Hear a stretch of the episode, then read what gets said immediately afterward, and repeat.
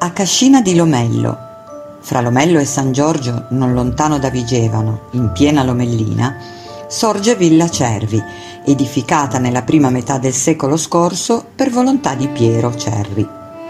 Nell'estate del 1935, rientrando a casa, il Cerri fu aggredito da due sconosciuti con tale violenza che a nulla valsero le cure che gli furono prestate dai medici nel tentativo di salvargli la vita.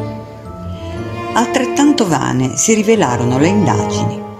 Non si riuscirono a catturare gli artefici dell'aggressione né a comprenderne il movente. La fantasia popolare ipotizzò una vendetta della moglie, che voleva in tal modo punire un adulterio commesso dal Cerri. Da qui nacque il riferimento agli amanti maledetti. Una decina d'anni dopo, la dimora fu acquistata da una famiglia di Milano, il cui figlio morì in un tragico incidente d'auto a pochi metri dalle mura di casa.